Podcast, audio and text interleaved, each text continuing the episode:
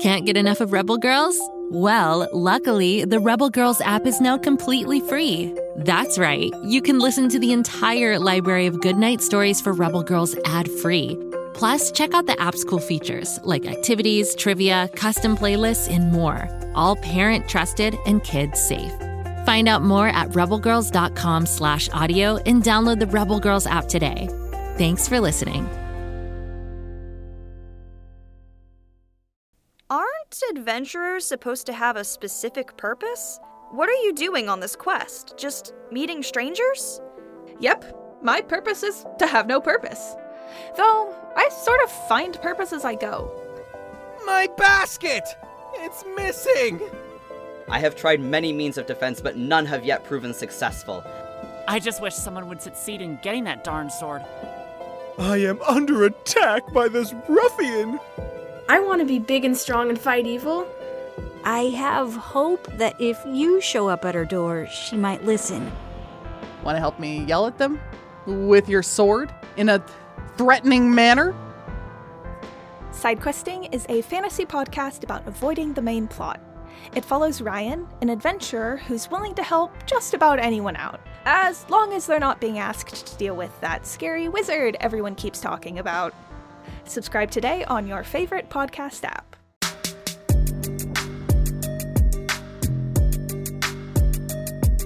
Hey again, R.L. Stine Story Club members. I'm Ivy, your ghostly host and keeper of those strange and spooky tales from the hidden vault of R.L. Stine. Today is another chilling tale. This hair raising tale, Story Club members, will have you avoiding the crawl space under your house at all costs. It's one I call Creepy Crawler. Tyler Wilson wondered what the little door was that led under the house. It was wooden and set into a stone foundation. His parents had rented an Airbnb in a picturesque seaside town for the weekend. The place was actually quite unique. The house was over 130 years old, and somebody had put real effort into converting it into a rental cottage. It was the last weekend before school started, so Tyler had been really looking forward to this special trip with his mom and dad. They ambled around to all the local shops buying kitschy knickknacks, saltwater taffy, and ice cream. They went for walks on the beach, took off their shoes and socks, and waded into the frothy waves that lapped onto the sandy shores. It was a hot weather weekend, so the cold seawater felt good on Tyler's warm and tired feet. The consistent roar of the tide was soothing and humbling. When Tyler and his parents returned to the old cottage and went to bed the first night, he heard what sounded like a rustling under his bed. Scrape, scrape, scrape.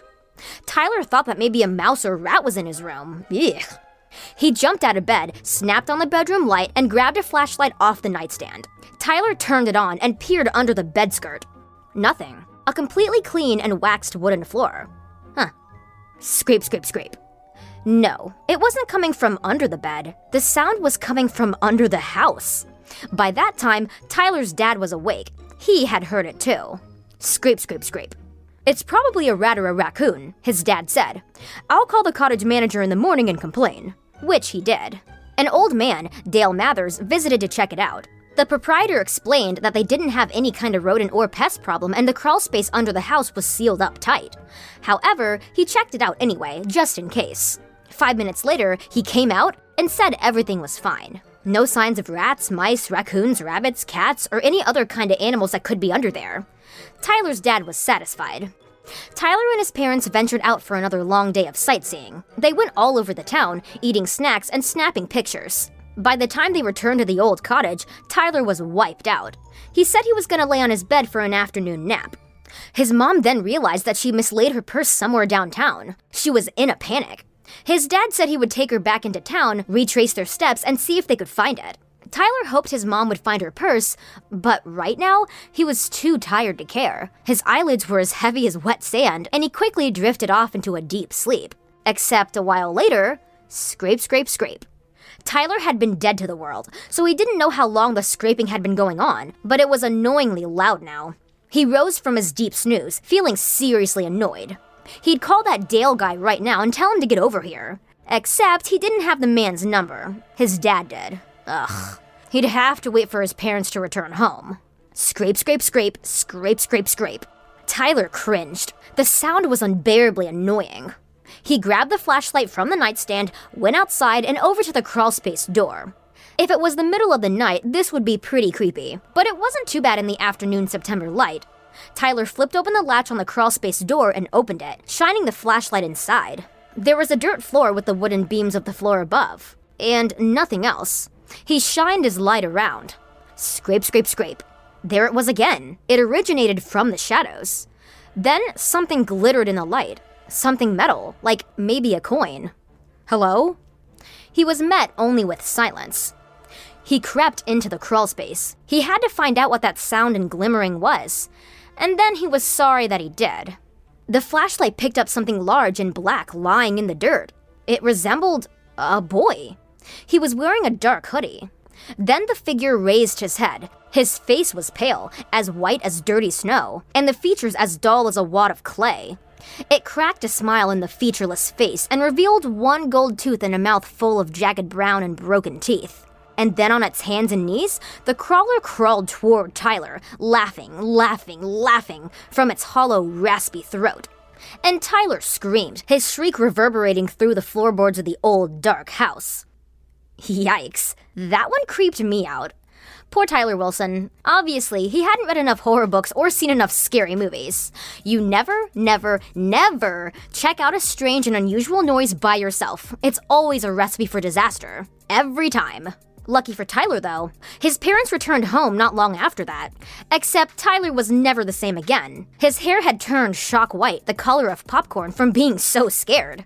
They never did find the gold tooth crawler under the floorboards of the house when Tyler was able to speak about it a few weeks later. Sweet dreams, beloved listeners. Hey again, R.L. Stine Story Club members. I'm Ivy, your ghostly host and keeper of those strange and spooky tales from the hidden vault of R.L. Stine. Today is another chilling tale. This eerie tale, Story Club members, might make you hide your plushy animals until the end of time. It's one I call Plush Plush, Sweet Charlotte. Charlotte Davis loved plush animals. She had ever since she was a little girl. Even at 11 years old, when her mother said she was getting too old for them, Charlotte didn't care. They made her happy. She had seven teddy bears, four stuffed dogs, six cats, and a jungle menagerie of other animals like flamingos, tigers, and even a snake. So when she was given a new plush toy, Coco the Clown, she was overjoyed and immediately added the smiling faced plushie to her collection. Her friend, Dax Winford, gave it to her after he won it at the carnival popping balloons with darts.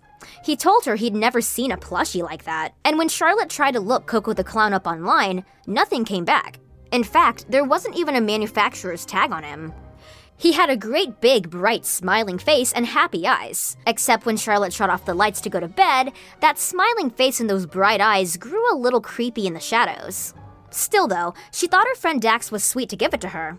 But even though it had been a nice gift from her friend, over the course of a couple of days, Coco started giving Charlotte the creeps. So she decided to bury him under some of the other plushies in a rocking chair. I mean, she could have hidden Coco the Clown in a closet or something, but what if Dax came over and saw that? It might hurt his feelings since he had been so happy to give her a unique plushie that she'd never seen before. Little did Charlotte know that she was about to have way bigger problems than accidentally hurting Dax's feelings. When Charlotte came home from school the next day, her plushies seemed to have been moved around. She had a big teddy bear on her dresser that was now lying on its side. Her green and yellow snake plushie that was on her pillow was now on the floor. She asked her mom if she'd been in her room. Her mom said she hadn't been in there all day. Charlotte had a nervous lump in her stomach that she couldn't explain. The room just felt off. She put the plushies back how she left them. She carefully replaced the pink flamingo over Coco the Clown's face as it had fallen off. It's as if Coco had wanted to see what was going on from his big wooden chair. In a way, he looked like a crazy faced king who lorded over his room from the chair. Yeah, you know what? Charlotte decided she would put him in the closet and shut the door. When Dax came over, she'd just take Coco out and set him up again. Yeah, that would work. Charlotte went to sleep that night. As the moonlight drifted through her room, she was awakened by the creak of a door. She kept the door to her room closed, so she figured her gray miniature poodle, Poochie, had wandered in like she sometimes did. But as Charlotte rose to give Poochie a scratch, she saw that her bedroom door was securely shut and that the dog hadn't entered. It was her bedroom closet that was cracked open. Well, maybe the door would swing open on its own if it wasn't entirely shut, right? She probably didn't secure it all the way. Charlotte climbed out of bed and walked toward the closet door. That's when she stepped all over plush animals. They were splayed across the floor. She was expecting her warm feet to kiss the cold wooden floor, but instead, there was a platoon of warm and squishy plushies carpeting her path. Had they all fallen off the rocking chair? Well, it was empty. Hmm. Charlotte stepped over her plushies to the closet door. It was as dark as a cave in there. Maybe she should, you know, check it out, just in case. She snapped on the closet light. It appeared normal old toys on the top shelf, her clothes on hangers, and her shoes on the floor.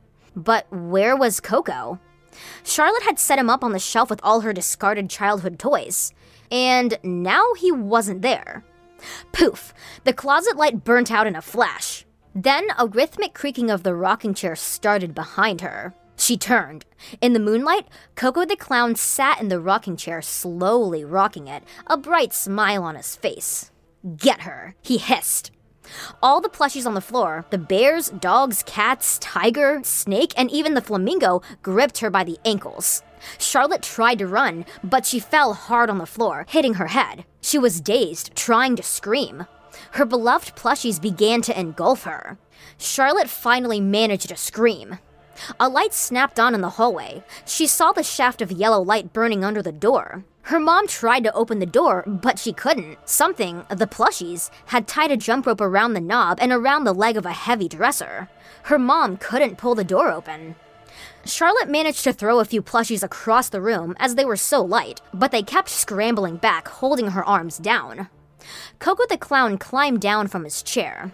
I want your soul, he hissed. I want to live again. I've spent too long in this stupid clown doll. Charlotte screamed. Then she woke up. Goodness, that was a horrible dream.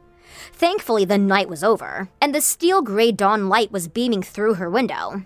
Except Coco was sitting in the rocking chair. She definitely hadn't put him there. And on his face was a bright, bright smile. Ugh, so creepy.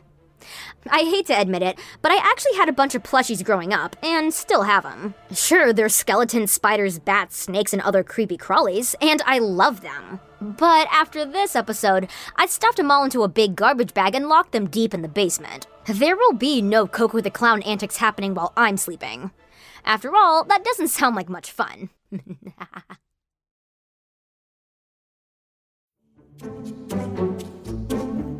Do you like to laugh? Ah, who am I kidding? Who doesn't like to laugh? So, okay, if you love to laugh, you'll love Don't Break the Rules. It's a hilarious comedy improv podcast where the voice actors make up their lines on the spot and try to be the only actor who doesn't break the rules. These talented actors are great at coming up with silly scenes and stories when they follow the rules for the episode. And it gets even sillier when they accidentally break the rules. The stories are guided by suggestions from kids like you, and the episodes feature laughs, burps, and the occasional unicorn. So if you'd like to giggle and play along, be sure to listen to Don't Break the Rules wherever you listen to podcasts.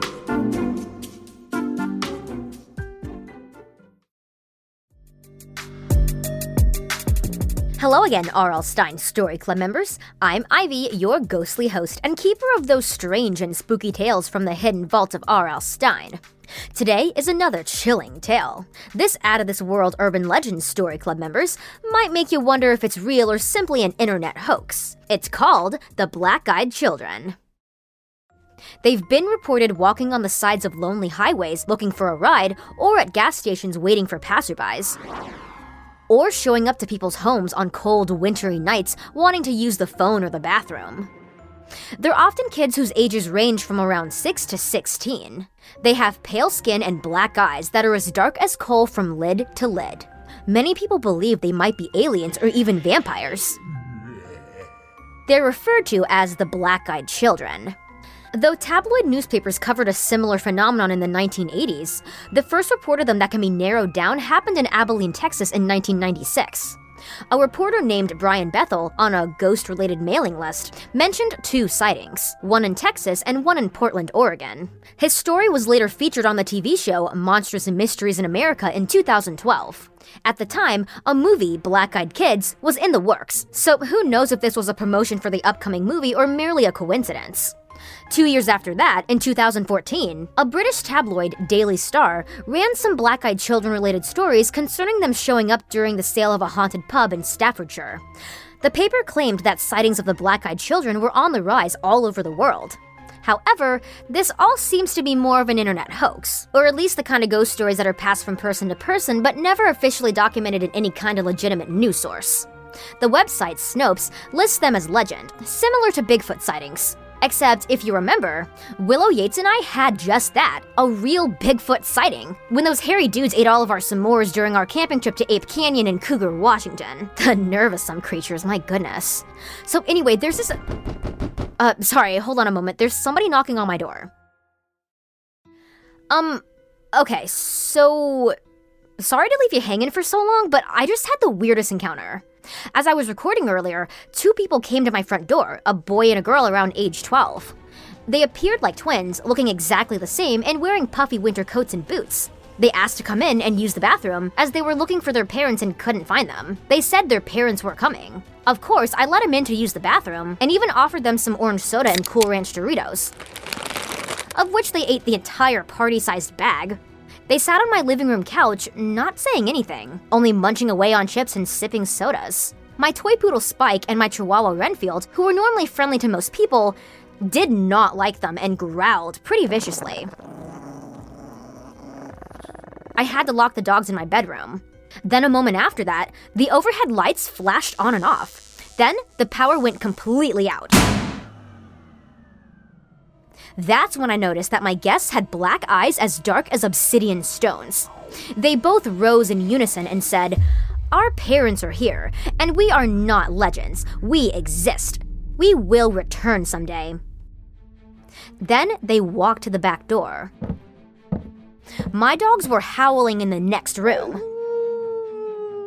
The black eyed children strolled outside. Some intensely bright lights were flashing behind a grove of evergreen trees, and the wind whipped up into a gale force. The kids walked toward the mysterious light without saying anything like, Thanks for letting us eat up all your corn chips, or something similar, and then they were gone. When they had arrived, I noticed it was 7:15 at night, when they left, it was 11:39. It seemed like they were only in my house for a few minutes, but I guess I lost track of over 4 hours. What the heck happened?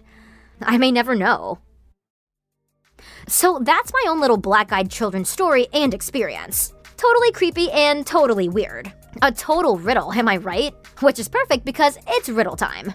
But before we get started with today's challenge, let me give you the answer to yesterday's puzzle. If you recall, you were given three door options to free you and your friend from the haunted house. Door 1 had a swarm of deadly bees behind it. Door 2 had electric chairs, and door 3 led to an endless pit. And which door did you pick, beloved listeners? Welp, if you chose door number 2 and went to the electric chairs, then you chose the correct answer. Why, you ask? Because at the top of yesterday's puzzle, I told you that the house had no electricity. So if you were strapped to an electric chair without any electricity running to it, then after the five minutes were up, you and your friend would simply walk out of the house having had a few minutes of rest and relaxation. Did you get it right? Well, if you didn't, don't worry about it, because I have another riddle for you today. You ready? Get your pens out, beloved listeners. Okay, here it comes. How do you know if a monster likes you? I'm gonna tell you on the next episode of R.L. Stine's Story Club. So come back tomorrow for another episode, because every R.L. Stine Story Club member deserves answers and a little scare. Ivy out.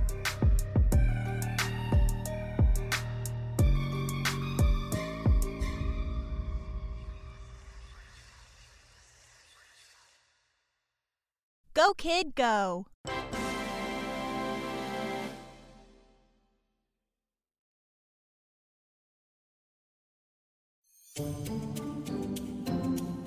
A lot of people remember what they dream about when they go to sleep.